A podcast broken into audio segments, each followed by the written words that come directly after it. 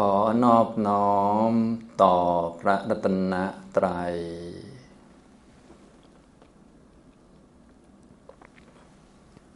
สวัสดีครับท่านผู้สนใจในธรรมะทุกท่านวันนี้ก็มาฟังธรรมะแล้วก็ร่วมกันปฏิบัติในหัวข้อธรรมะปฏิบัติตอนที่แปดสิบสองนะครับสำหรับการปฏิบัติธรรมก็คือเราต้องพยายามปรับเปลี่ยนความเห็นให้ตรงกับธรรมะให้ตรงกับหลักสัจธรรมเพราะสัจธรรมนั้นก็มีอยู่แล้วนะสัจธรรมสามข้อที่มีอยู่แล้วก็คือทุกข์เนี่ยมันเป็นของที่มีอยู่แล้วไม่ต้องไปขวนขวายหามาเพิ่มก็ได้เพราะพวกเรานี้คืออุปทานขันธ์ทั้งห้าที่มาตามกรรมไปตามกรรมนะมันก็เป็นทุกข์อยู่แล้วในตัวของมันก็คือเมื่อมาเกิดขันธ์ห้ามารวมกันก็เรียกว่าชาตินะชาติปิทุกขาแม้ชาติก็เป็นทุกข์นั่นเองเป็นอุปทานขันธ์ห้ามารวมกันครั้งแรกขึ้นมาได้อายตนะมาแปะอยู่ที่ตัวของเรามีตาหูจมูกลิ้นกายใจก็เพื่อจะรับกรรมผลของกรรมต่างๆที่เราเคยทำเอาไว้นะในชาติที่แล้วในชาติก่อนโน้นก่อนโน้นที่ทำแล้วเมื่อเหตุปัจจัยพร้อมก็จะส่งผลมาทางประตูหรือทวารตาหูจมูกลิ้นกายและใจนะเขาก็เลยสร้างตาหูจมูกลิ้นกายใจไว้สำหรับรับผลของสิ่งที่ตนทำนะฉะนั้นเราได้เห็นอะไรก็จะเห็นสิ่งที่กรรมของเรานั่นแหละสร้างฉากมาให้ได้เห็นได้เกิดได้อยู่ในที่ใดก็เป็นภพภูมิอันเหมาะสมกับกรรมที่ได้สร้างมานั่นเองมีพ่อมีแม่คนใดญาติพี่น้องอย่างไรสภาพบ้านเมืองเป็นอย่างไรในยุคที่เราไปเกิดนะก็เหมาะกับกรรมที่เราได้ทำไว้นั่นแหละนะกรรมเป็นคนสร้างฉากขึ้นมาฉะนั้นแม้ความเกิดเนี่ยก็เป็นทุกข์นะทีนี้เมื่อเกิดแล้วอยู่นานๆขันของเรานี่มาอยู่ในโลกนี้นานตอนแรกมันก็เหมือนของใหม่เป็นโทรศัพท์ใหม่นะพออยู่สัก สองถึงสาม ปีก็กลายเป็นโทรศัพท์เก่านะแต่โทรศัพท์อายุไม่เยอะส่วนพวกเราก็อายุก็ตามกรรมให้มาก็พออยู่นานๆก็แก่นะแก่ก็เป็นทุกข์เหมือนกันเป็นชราปิทุกขานะแม้ความแก่ก็เป็นทุกข์นะแล้วก็อยู่ต่อไปอีกเมื่อมีความเกิดในเบื้องต้นก็ต้องมีตายในที่สุดก็คือขันธ์แยกออกไปจากกันไม่สามัคคีรวมกันแล้วเพราะที่ให้มารวมกันนี้ก็กรรมเป็นผู้จัดการเหมือนกับพวกเรานี้เวลาจัดงานก็มีผู้จัดงานคนหนึ่งเป็นผู้จัดการอีเวนต์นั้นนะตอนนี้อีเวนต์นี้ก็คือร่างกายจิตใจของพวกเราเนี่ยนะที่มารวมประชุมกันเป็นความเกิดผู้จัดอันนี้ก็คือกรรมนั่นเองประมวลโน่นนี่นั่นมาผสมกันแล้วก็อยู่ไประยะหนึ่งก็แก่นะต่อมาก็แยกย้ายกันเป็นตายแม้ตายก็เป็นทุกข์อีกเหมือนกันเป็นมรณะปิทุกขังอย่างนี้เป็นต้นฉะนั้นทุกข์ก็มีอยู่แล้วเป็นสัจจะพวกเราก็มีกันทุกคนตอนนี้ทุกท่านก็ได้ชาติมาหนึ่งชาติแล้วก็เป็นชาติคนนะทีนี้เมื่ออยู่นานก็แก่อันนี้ก็ต้องได้กันทุกคนแล้วก็วาระหนึ่งก็ตายก็ต้องได้กันทุกคนเช่นกันไม่ต้องขวนขวายเรียกร้องนะทุกเนี่ยเพราะว่ามันต้องเป็นอย่างนั้นไม่เป็นอื่นจากความเป็นเช่นนั้นเรียกว่ามันเป็นสัจธรรมไม่มีใครเปลี่ยนแปลงมันได้แม้กระทั่งพระพุทธเจ้าก็เปลี่ยนแปลงสัจจะไม่ได้แต่ว่าเอามาบอกเฉยๆแล้วก็บอกหน้าที่ของเราต่อสัจจะแต่ละข้อแต่ละข้อให้ทำให้ถูกต้องเท่าที่ทำได้ทุกนี้เราแก้ไขไม่ได้แต่ว่าเราสามารถเรียนรู้รู้จักและทำความเข้าใจมันได้ว่ามันต้องเป็นอย่างนี้ไม่เป็นอื่นจากความเป็นอย่างนี้ทุกก็เลยเป็นธรรมะที่ควรกำหนดรอบรู้นะเพราะว่ามันละไม่ได้นั่นเองแต่รู้ได้เข้าใจได้นะมันเป็นเรื่องอย่างนั้นของมันนะสัจจะที่สองก็มีอยู่แล้วเช่นเดียวกันก็คือสมุทัยเหตุให้เกิดทุกข์ที่เราได้ทุกข์อันนี้มาได้ความเกิดแก่ตายรวมทั้งทุกข์อื่นๆมาวุ่นวายเยอะแยะ สิ่งเหล่านั้นทั้งหมดทั้งมวลก็มาจากเหตุของมันเหตุเกิดทุกข์ก็มีอย่างเดียวคือตัณหานั่นเองเป็นเหตุให้เกิดทุกข์เหตุให้เกิดทุกข์คือตัณหานี่ก็มีอยู่กับพวกเราทุกคนก็คือความอยากนั่นเองความคาดหวังความต้องการความรักตัวกลัวตายทุกคนก็มีด้วยกันทุกคนเรากินข้าวเราก็กินเพราะว่ากลัวตัวเองจะตายทั้งนั้นแหละถ้ามันหิวมากก็กลัวมันจะตายเราพยายามนอนให้หลับเนี่ยก็เพราะเรากลัวตัวเองจะตายทั้งนั้นแหละอันนี้ก็เป็นตัณหานะ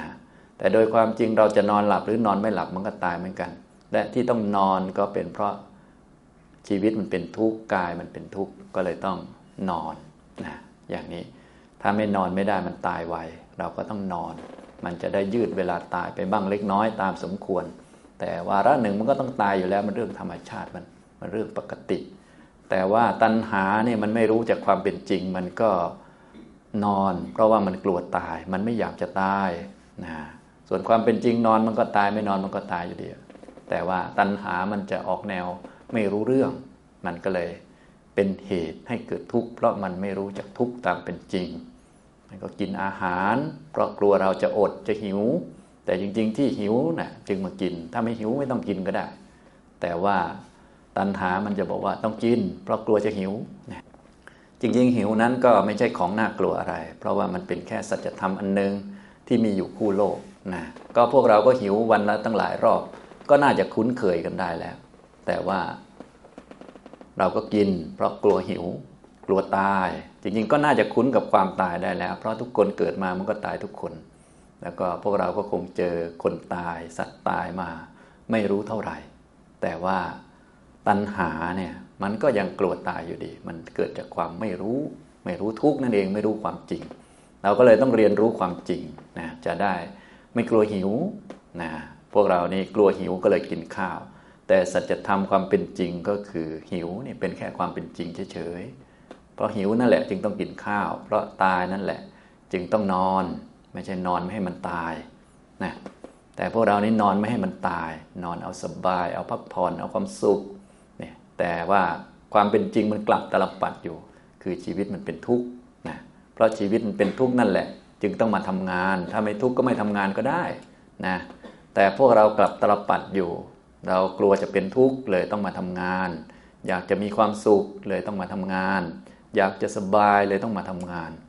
ความเป็นจริงแล้วเพราะมันไม่สบายนั่นแหละจึงต้องมาทำงานถ้ามันสบายแล้วก็ไม่ต้องทำงานก็ได้ไม่ต้องเรียนหนังสือก็ได้อยู่ไปวันๆกินอิ่มนอนหลับไปวันๆก็ได้ถ้ามันสบายแต่ชีวิตมันเป็นทุกข์ไม่มีความรู้มันจะอดอยากปากแห้งคุยกับใครไม่รู้เรื่องแล้วก็จะช่วยตัวเองไม่ได้นะก็เลยต้องมาเรียนหนังสือมาทำงานทุกอย่างที่เราทำเนี่ยก็เป็นเพราะชีวิตเป็นทุกข์ทั้งนั้นแหละแต่ว่าความไม่รู้เนี่ยมันจะหลงพอหลงมันก็จะมีตัณหาขึ้นมาอยากเนี่ยอยากนี้ก็เลยเป็นเหตุให้เกิดทุกข์ความอยากนี้มันละได้พระพุทธเจ้าก็สอนว่าตัณหานี้เป็นเหตุเกิดทุกข์เหตุเกิดทุกข์นี้ควรละนะเพราะมันละได้ส่วนทุกข์นั้นมันละไม่ได้หรอกเพราะมันต้องเป็นอย่างนั้นส่วนตัณหานี่มันละได้อยู่ความอยากของพวกเราเนี่ยละได้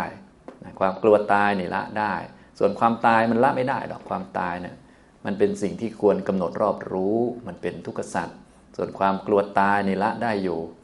ละได้อย่างไรก็ต้องไปทำกิจต่อทุกข์ให้มันถูกต้องว่าตายมันก็แค่เรื่องปกติของขันธ์มันเป็นแค่เรื่องสัจธรรมที่มีอยู่คู่โลกคนเกิดมาแล้วไม่ตายนี่ไม่มีมันเป็นแค่กฎเกณฑ์ธรรมดานะอย่างนี้ความอยากจะไม่ตายความกลัวตายหวาดหวั่นเรื่องตายก็จะลดลงจนกระทั่งหมดไปได้ตัณหาเนี่ยเป็นเหตุให้เกิดทุกข์นะใครมีตัณหาเยอะยึดเยอะมันก็ทุกข์เยอะแต่ว่ามันละได้พระพุทธเจ้าก็เลยสอนสัจจะข้อที่สองคือตัณหาเป็นเหตุให้เกิดทุกข์ตัณหานี้ควรละนะอย่างพวกเรามาทำงานเนี่ยก็เพราะกลัวจะลำบากความกลัวจะลำบากเนี่ยสามารถละได้ถ้าเรารู้จักว่าชีวิตกับความลำบากมันแยกกันไม่ออกมันก็คือเรื่องเดียวกันนั่นแหละนะเป็นเรื่องธรรมดานะความกลัวจะลำบากก็หมดไปเราก็ทำงานหนักเหมือนเดิมทำงานยากเหมือนเดิมแต่ว่าไม่กลัวซะแล้วเพราะรู้จักว่ามันเป็นแค่เรื่องธรรมดาอันนึงเป็นแค่เรื่องธรรมชาติอันนึงเป็นแค่เรื่องปกติอันนึงซึ่งมีอยู่คู่โลกและไม่ใช่คนเราคนเดียวที่ลำบากเขาก็ลำบากกันทุกคน คนไม่ค่อยลำบากก็แค่บุญหนุนหลังเขาอยู่เท่านั้นเองพอบุญหมดก็ลำบากเหมือนกันทุกคนนั่นแหละไม่ได้มีประหลาดอะไรฉะนั้นถ้าอยากสะดวกสบายบ้างก็ต้องทำบุญมีการให้ทานรักษาศีลทำสมาธิเจริญภาวนาอย่างนี้เป็นต้นอันนี้ก็ไม่มีปัญหาถ้าคนมีความรู้ถ้าคนไม่มีความรู้นี่ปัญหามันก็เยอะแล้วก็ซับซ้อนไปเรื่อยเพราะแยกแยะอะไรไม่ออกเลยทุกข์ก็แยกไม่ออกว่าคืออะไร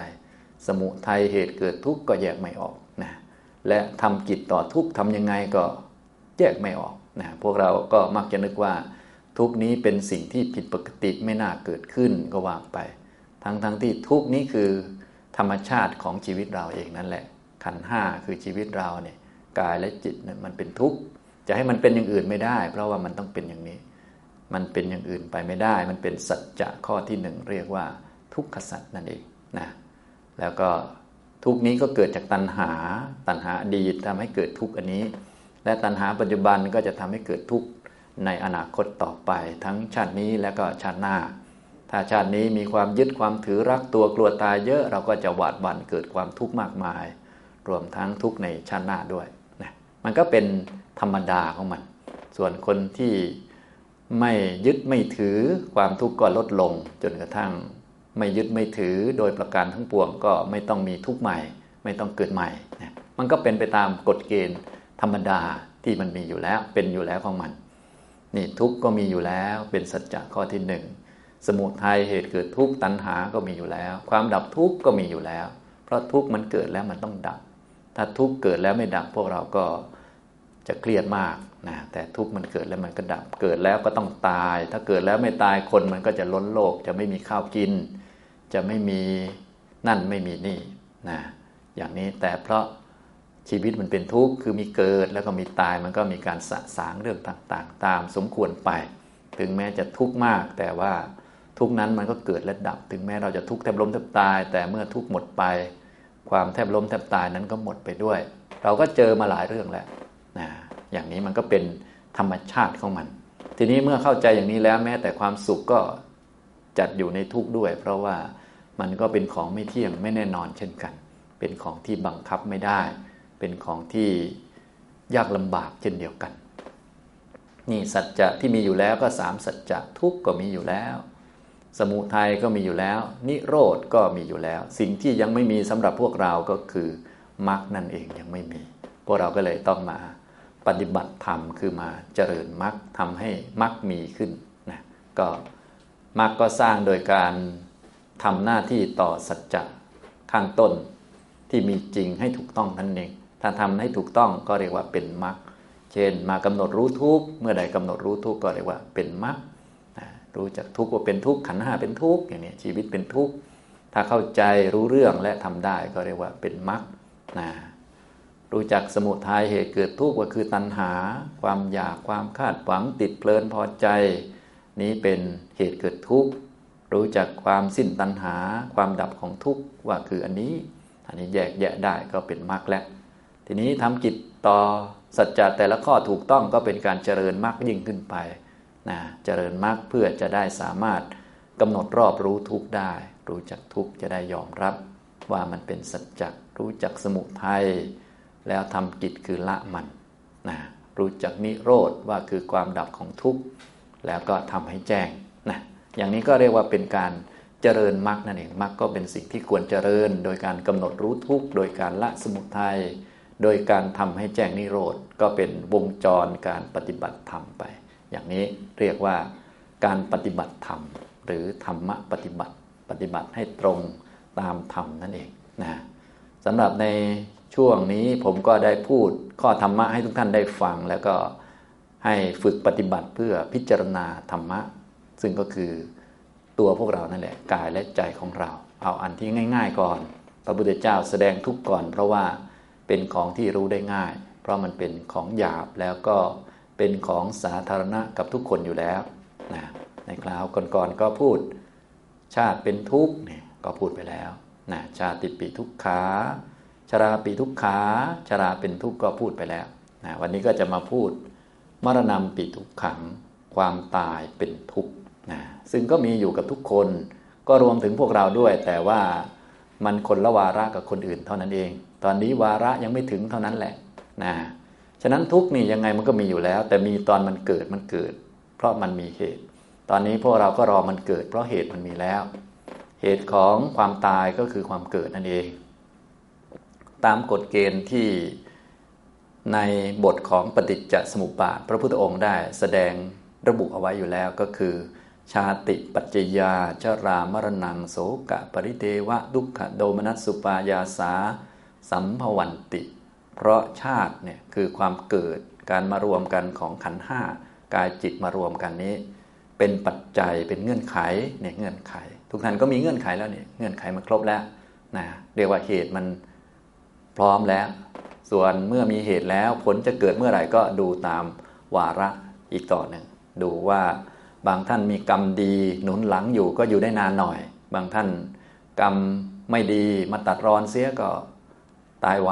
บางท่านทำกรรมมาเยอะก็เจ็บป่วยเยอะแล้วก็ตายไปบางท่านก็ไม่ค่อยเจ็บป่วยแต่คนไม่เจ็บป่วยนี่ไม่มีก็ถือว่ากรรมหนุนหลังมาดีเป็นคนมีศีลดีแต่ก็ถึงวาระหนึ่งก็ต้องป่วยแล้วก็ตายเหมือนกันมันเป็นสัจธรรมจะให้มันเป็นอย่างอื่นนี่มันไม่ได้เพราะว่ามันมีเงื่อนไขอยู่ก็คือชาตินั่นเองสรุปแล้วตอนนี้เงื่อนไขของความตายสำหรับทุกท่านก็ครบแล้วนะก็เรียกว่าต่อไปก็รอวันตายหรือจะไม่รอก็ได้นะเพราะยังไงมันก็มาถึงอยู่แล้วมันธรรมชาติมันก็เหมือนโศกะเนี่ยก็เมื่อกระทบกับญาติพี่น้องตายไปอะไรไปก็ก็มันก็ต้องมากระทบอยู่แล้วเพราะว่ามันมีเหตุมาจากชาตินั่นเองเมื่อมีชาติมาแล้วก็ถือว่าเหตุมาแล้วมีแล้วนะเมื่อเหตุมีผลจะไม่มีก็เป็นไปไม่ได้มันก็จะขัดกับคำสอนของพระพุทธเจ้านั่นเองฉะนั้นพวกเรานี่ทุกคนทุกท่านก็วาระหนึ่งก็ต้องตายนั่นเองก็ตายก็ไม่ใช่คนไม่ใช่ผู้หญิงผู้ชายเป็นแต่ทุกข์ก็คือการแตกกันหรือว่าการแยกจากกันของขันธ์ห้าการทอดทิ้งร่างอันนี้ไว้ถ้าเป็นภพภูมิขันธ์ห้าแบบพวกเราก็ทิ้งไว้แต่ร่างกายเพราะแต่เดิมเหมือนการมีชีวิตมันก็กายกับจิตรวมกันทีนี้ก็ทิ้งไว้แต่กายส่วนจิตนี่มันเกิดดับอยู่แล้วมันเป็นนามธรรมมันไม่เห็นตัวอันที่เห็นตัวพอจับต้องได้ก็คือร่างกายความตายก็เป็นความหมดสิ้นไปของความเป็นบุคคลนี้บุคคลนี้บุคคลนี้ความสะดวกสบายอย่างนี้ความเป็นบุคคลนี้ความรู้อย่างนี้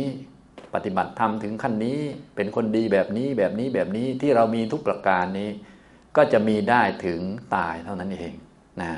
พอถึงตายแล้วเขาก็จะกวาดทุกอย่างเหล่านี้หายไปก็เหมือนชาติที่แล้วพวกเราก็ตายมาแล้วก็ทุกสิ่งที่เป็นในชาติที่แล้วนะหลายท่านอาจจะเคยเป็นอะไรก็ไม่รู้แต่ว่าโดยหลักความเป็นจริงขยายวัฏสงสารไปแล้วทุกคนต่างก็เคยเป็นมาแล้วทั้งนั้นนะอาจจะเคยเป็นเทวดาเป็นหัวหน้าเป็นเจ้านายเป็นลูกน้องหรือเป็นสัตว์อบายหรือเป็นเทพชั้นใดชั้นหนึ่งก็เป็นไปได้ทั้งนั้นแหละนะสิ่งเหล่านั้นตอนที่เราเป็นเราก็จริงจังเหลือเกินแหละก็ได้นั่นได้นี่เยอะแยะมากมายอาจจะมีสามีมีภรรยามีพ่อมีแม่มีโน่นมีนี่ก็เหมือนชาตินี้แหละพูดภาษาเราก็ตามสมควรแก่กรรมไปนะสิ่งเหล่านั้นทั้งหมดก็เกิดจากกรรมแต่คนที่ไม่รู้ความจริงก็จะไปยึดไปถือว่าเป็นเราเป็นของเราก็ยึดถือแบบชาตินี้แหละเสร็จแล้วความตายก็จะมากวาดพวกนั้นออกไปทั้งหมดตอนนี้พวกเราก็มาเกิดใหม่แล้วก็เหมือนเดิมแหละท่านเนี่ยท่านเนี่ยชาตินี้นะครับชาตินี้สิ่งที่เรามีทุกอย่างทุกประการความคิดอย่างนี้ความนึกอย่างนี้สะดวกสบายอย่างนี้ญาติคนนี้พี่คนนี้น้องคนนี้แม่คนนี้ก็จะถูกกวาดไปนะตัวที่มากวาด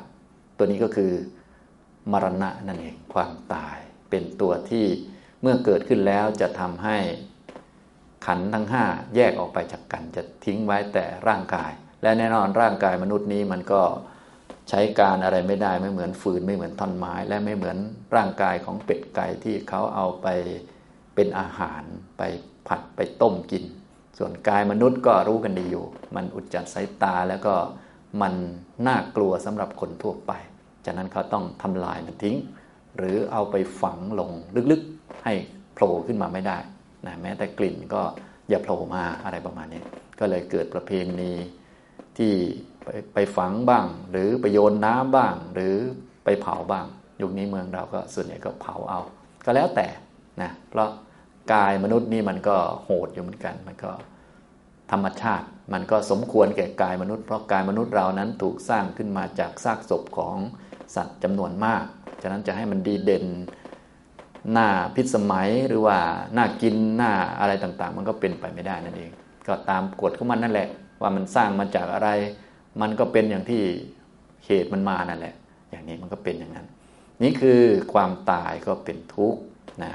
สัตว์ทั้งหลายก็ต่างก็หวาดกลัวสัตว์ทั้งหลายแม้จะทุกข์มากแต่เวลาจะถึงความตายต่างก็วิ่งหนีความตายทุกคนไปนะสัตว์นรกอย่างนี้นะก็ทุกข์มากเหลือเกินแต่เวลาจะตายขึ้นมานะโดนทิ่มโดนแทงก็ต้องวิ่งหนีจะไม่วิ่งก็ไม่ได้นะ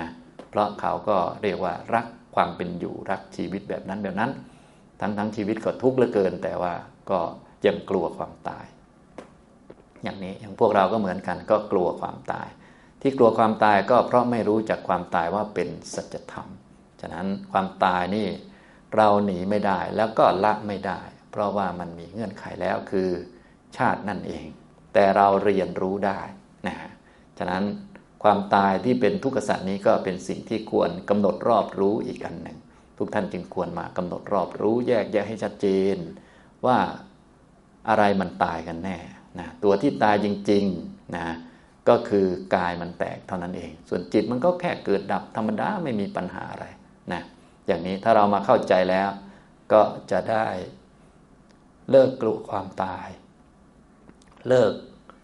อยากจะไม่ตายหรือไม่อยากจะตายนะเพราะความอยากหรือตัณหาเนี่ย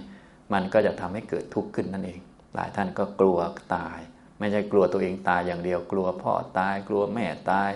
กลัวลูกตายหลานตายกลัวแมวที่เลี้ยงตายอย่างนี้เป็นต้นก็ทุกข์เยอะนี่ก็ทุกข์เพราะตัณหาคือ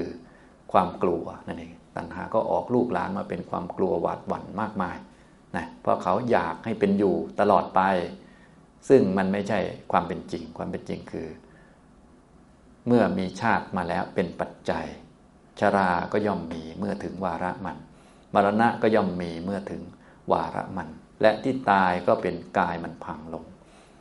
จิตก็ไม่ได้ตายอะไรมันก็เกิดใหม่มันก็ปกติไม่ได้มีปัญหาเพียงแต่มันไปเกิดที่รูปอื่นร่างอื่นหรือไปอยู่ในสังคมอื่นๆตามกรรมที่ตัวเองสร้างมาอย่างนี้นะครับนะเนี่ยพวกความตายนี้พวกเราก็สามารถที่จะกำหนดรอบรู้คือทำความเข้าใจได้นั่นเองว่ามันเป็นเรื่องธรรมดาและในทางคำสอนของพระพุทธเจ้านั้นนะไม่ได้สอนให้พุทธบริษัทนั้นกลัวความแก่และความตายเนื่องจากมันพอคาดการได้มันง่ายนั่นเองความแก่และความตายในพิจารณาง่ายเพราะว่าเหตุมันมีอันเดียวมันไม่ลึกลับก็คือเหตุมันมีอันเดียวคือความเกิดเกิดมาแล้วนะก็ไม่ต้องเดาใดๆก็คือถ้าอยู่นานมันต้องแก่แน่นอนเลยมันชัดๆอยู่แล้วไม่ต้องมีอะไรลึกลับนะถ้าอยู่นานๆอยู่สักห้าสิบปีหกสิบปีจะเป็นยังไงเจ็ดสิบปีจะเป็นยังไงแปดสิบปีจะเป็นยังไงเก้าสิบปีจะเป็นยังไงหนึ่งร้อยปีจะเป็นยังไงเกินร้อยเป็นยังไงเนี่ยมันไม่ได้ลึกลับเลยมันง่ายมากนะฉะนั้นจึงไม่ใช่ของน่ากลัวสำหรับคนที่มีปัญญากำหนดรอบรู้เพราะว่าเราสามารถที่จะเตรียมตัวระวังได้ว่าอ่าอายุเท่านี้ต้องระวังเรื่องนี้อายุเท่านี้ต้องระวังเรื่องนี้เตรียมนี้เตรียมนี้เตรียมนี้เตรียมนี้ไว้อย่างนี้เป็นต้นแต่ถ้ากรรมมาตัดรอนเราก็เตรียมถึงพระรัตนตรัยเป็นสรณะไว้ก็ไม่มีปัญหานะฉะนั้นความแก่และความตายในหลักคำสอนของพระพุทธเจ้าเนี่ยก็เป็นความจริงที่เป็นทุกขสัจแล้วก็สำหรับชาวพุทธแล้วก็ไม่ใช่ของน่ากลัวเพราะว่ามันมีเงื่อนไขที่พอเดาได้อยู่แล้วเพราะเงื่อนไขมันมีอันเดียวคือความเกิดนะเมื่อมีความเกิดมาแล้วเราก็สบายเลยเราก็รู้อยู่แล้วเมื่อเกิดมาแล้วนี่มีชาติปัจจยาซะแล้วความตายวันหนึ่งก็ต้องมีแน่นอนมันก็ไม่ต้องเดาอะไรทั้งสิ้นนะเมื่อเกิดเป็นมนุษย์ก็ต้องตายจากมนุษย์นะเราจะตายจากไหนก็ไม่ต้องเดามันง่ายง่ายก็เกิดเป็นมนุษย์ก็ตายจากมนุษย์นะเราจะสูญเสียอะไรบ้างก็ไม่ต้องเดาเพราะเรารู้อยู่แล้วเราก็สูญเสียสมบัติมนุษย์ที่เรามีนั่นแหละเราจะจากใครบ้างก็ไม่ต้องเดาก็จากเพื่อนที่มาเกิดในมนุษย์ที่กรรมประมวลมาเป็นพ่อเป็นแม่เป็นญาติพี่น้องเราจะจากประเทศไหนไปก็จากประเทศที่เราอยู่คือมันไม่ต้องเดาเลยมันง่ายมากนะอย่างนี้ทำนองนี้ฉะนั้นถ้าพิจารณาตามหลักเหตุผลอันนี้ตามหลักเหตุผลหรือตามสัจจะแล้วนะก็ แก่และตายก็เลยไม่ใช่สิ่งน่ากลัวสำหรับชาวพุทธเรานะสำหรับคนมีปัญญาส่วนคนไม่มีปัญญาก็กลัวไปเรื่อยนะขนาดต้นกล้วยนางตานียังกลัวอะไรก็อาจจะไปอะไรนักหนากับเขาก็ไม่ได้นะพวกไม่รู้เรื่องนะนะอันนั้นฉะนั้นพวกเราก็ต้องเป็นพวกรู้เรื่องทีนี้สำหรับชาวพุทธแล้วสิ่งที่น่ากลัวนี่ไม่ใช่ความแก่และความตายเพราะว่ามัน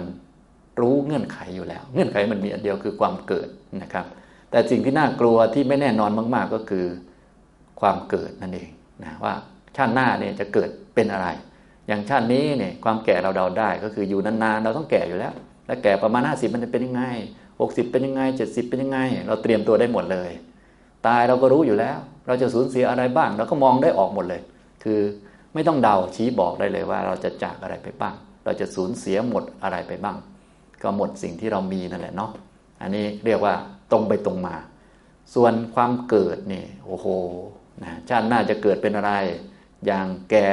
เราก็ต้องแก่แบบคนอยู่แล้วเพราะเราชาติคนเราก็แก่แบบคนตายก็ต้องตายจากคนจากสมบัติคนอยู่แล้วมันง่ายส่วนเกิดใหม่นี่มันจะเกิดเป็นอะไรโอ้โหทีนี้แหละลำบากมากเลยเพราะเงื่อนไขมันเยอะมากนะเพราะการเกิดนั้นมันมาจากกรรมเก่าที่เราทำเอาไว้แล้วและกรรมเก่าที่เราทำเอาไว้แล้วมันก็เยอะเหลือเกินกรรมที่นำเกิดได้ก็มีทั้งกรรมที่ทำในชาตินี้ชาติที่แล้วสองชาติที่แล้วสามชาติที่แล้วร้อยชาติที่แล้วพันชาติที่แล้วหมื่นชาติที่แล้วแสนชาติที่แล้วกับที่แล้วร้อยกับที่แล้วหมื่นกับที่แล้วแสนกับที่แล้วอสงไขยที่แล้วก็นำมาได้หมดเลยนะฉะนั้นสำหรับชาวพุทธเราแล้วเนี่ยนะถ้าพูดในแง่ที่ท่านสอนให้กลัวกันท่านก็สอนให้กลัวความเกิดเพราะว่าถ้าพิจารณาตามเหตุผลเงื่อนไขแล้วโอ้โหมันน่ากลัวกว่าเยอะนะส่วนความแก่นี้ไม่ได้น่ากลัวอะไรเลยถ้าเตรียมตัวไว้ดีมันก็เห็นเห็นอยู่แล้วมันก็มาจากปัจจัยอันเดียวเองคือเกิดนะแล้วก็รู้อยู่แล้วว่าจะแก่เมื่อไหร่เพราะเราก็รู้อยู่แล้วเนี่ยผมขาวขึ้นก็รู้แล้วมันไม่ได้ยากเย็นอะไรอย่างนี้นะครับมันง่ายนั่นเองนะมันง่ายนะครับและตายก็รู้อยู่แล้วมันมาจากเหตุเดียวคือเกิดอย่างนี้มันไม่ได้มาจากป่วยโควิดหรือเป็นนั่นเป็นนี่มันมาจากความเกิดนั่นเองนี่มันก็เรียกว่าไม่ต้องเดาอะไรมันง่ายส่วนความเกิดนี่โอ้โหจะไปเกิดเป็นอะไรจะอยู่ยังไงอะไรยังไงโอ้โหใครจะแวดล้อมอยู่ประเทศไหนถิ่นที่อยู่ยังไงอากาศอุณหภูมิเท่าไรโอ้โหเดาไม่ถูกเลยแต่ถ้าแก่เนี่ยเป็นคนไทยก็แก่อย่างคนไทยนี่แหละก็อุณหภูมิประมาณนี้มันก็มันก็สบายเดาได้นะพอจะตายขึ้นมาใครจะแวดล้อมเราบ้างก็คงมีไม่กี่คนแหละก็ลูกเราที่จะมาเอาสมบัติเราอะไรพวกนั้นแหละนะก็มีไม่กี่คนก็รู้อยู่นะมันคือมันรู้มันหมดนะพวกนี้ง่ายนะอย่างนี้นะครับส่วนเกิดนี่โอ้โหนะสิ่งแวดล้อมใหม่ๆจะเป็นอย่างไรใครจะเป็นญาติเป็นพี่น้องหรือที่ทำมาหากินจะเป็นยังไงเนี่ยลองคิดดูเนาะเนี่ยแต่ทั้งหมดทั้งมวลโดยภาพรวมแล้วเกิดก็เป็นทุกข์เหมือนกันแก่ก็เป็นทุกข์เหมือนกันตายก็เป็นทุกข์เหมือนกันสามารถที่จะกำหนดรอบรู้นะครับแต่ถ้าพูดถึงความน่ากลัวเนี่ยทางพุทธศาสนาเนี่ยก็จะให้กลัวความเกิดเพราะว่าไม่ได้ให้กลัวแบบคนหัวลุกนะกลัวแบบคนมีปัญญาเพราะพิจารณาเงื่อนไขแล้วมันเห็นชัดนั่นเองนะจึงต้องระวังกันไว้ส่วนแก่ตายนี่มันก็เห็นเห็นกันอยู่อย่างนี้นะครับอันนี้ฉะนั้นวันนี้มาพูดให้ฟังเกี่ยวกับเรื่องความตายเป็นทุกข์นะนำความทุกข์มาให้แก่ทุกคนที่ได้พบเห็นพวกเราเห็นคนตายก็คงไม่มีใครจะดีใจยกเว้นแต่เห็นศัตรูตายนะมันก็ถ้าสำหรับคนธรรมดาพื้นฐานทั่วไปแล้วเห็นความตายเห็นคนตายสัตว์ตายก็รู้สึกว่าจะเจ็บปวดนะสร้างความเจ็บปวดให้กับคนมานานนักหนาแล้วนะไม่ใช่เฉพาะในปัจจุบันนะในอดีตเขาก็เห็นคนตายแล้วเขาก็เจ็บปวดนะไม่ใช่เราคนเดียวที่เจ็บปวดนะเวลาเห็นคนตายคนอื่นก็เจ็บปวดทุกคนก็เจ็บปวดทั้งนั้นฉะนั้นมันเป็นทุกข์หมดเลยนำมาซึ่งความทุกข์แก่คนที่ได้พบเห็นแก่คนที่ได้ยินนะอย่างนี้มันก็ทุกข์มากนะอันนี้จึงต้องรู้จักกำหนดรอบรู้ว่าโอ้มันเป็นทุกข์และมันเป็นสัจธรรมด้วยนะจะให้เป็นอย่างอื่นก็เป็นไปไม่ได้มันเลยเป็นสัจจะข้อที่หนึ่งเรียกว่าทุกขสัจเป็นสัจจะระดับอริยะด้วย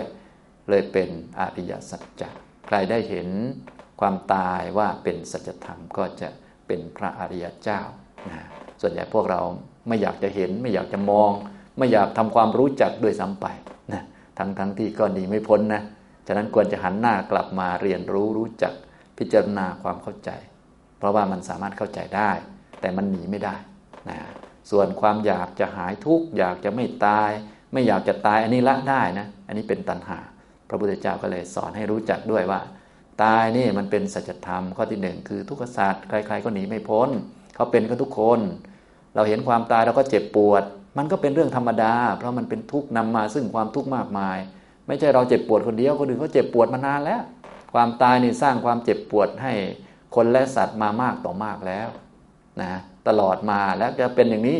ตลอดไปในวัฏฏะสงสารก็เลยเต็มไปด้วยทุกข์นั่นแหละนะพวกเรายุคนี้ก็หวาดเสียวอยู่นะก็ไม่ใช่ยุคนี้หวาดเสียวอย่างเดียวไม่ใช่เราคนเดียวเนี่ยนะก็คนอื่นด้วยเหมือนกันก็เป็นอย่างนี้ทั้งหมดแหละว่าไปแล้วก็หัวอกเดียวกันดีๆนี่แหละนะอย่างนี้พวกเราเรียนรู้ได้พวกเนี้ยทุกข์ก็เลยเป็นสิ่งที่ควรกำหนดรอบรู้ถ้ากำหนดรอบรู้ทุกข์ได้เนี่ยก็จะสามารถละ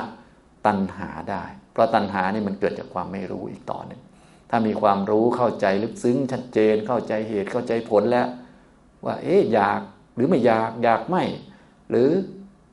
ต้องการให้เป็นอย่างนั้นอย่างนี้มันก็ไม่เป็นไปตามต้องการหวังคาดหวังหรือไปขอ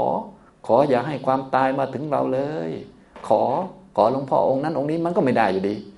มันก็เหนื่อยฟรีเหนื่อยเปล่าแล้วก็ยิ่งจะเจ็บปวดใจหนักกว่าเดิมดีไม่ดีก็จะไปโทษพระว่าไม่ขลังอีกอะไรอีกก็จะเป็นบาปไปอีกมันก็ลำบากฉะนั้นอย่าเลยเรียนรู้ความจริงแล้วก็อ่ะลดความอยากดีกว่านี่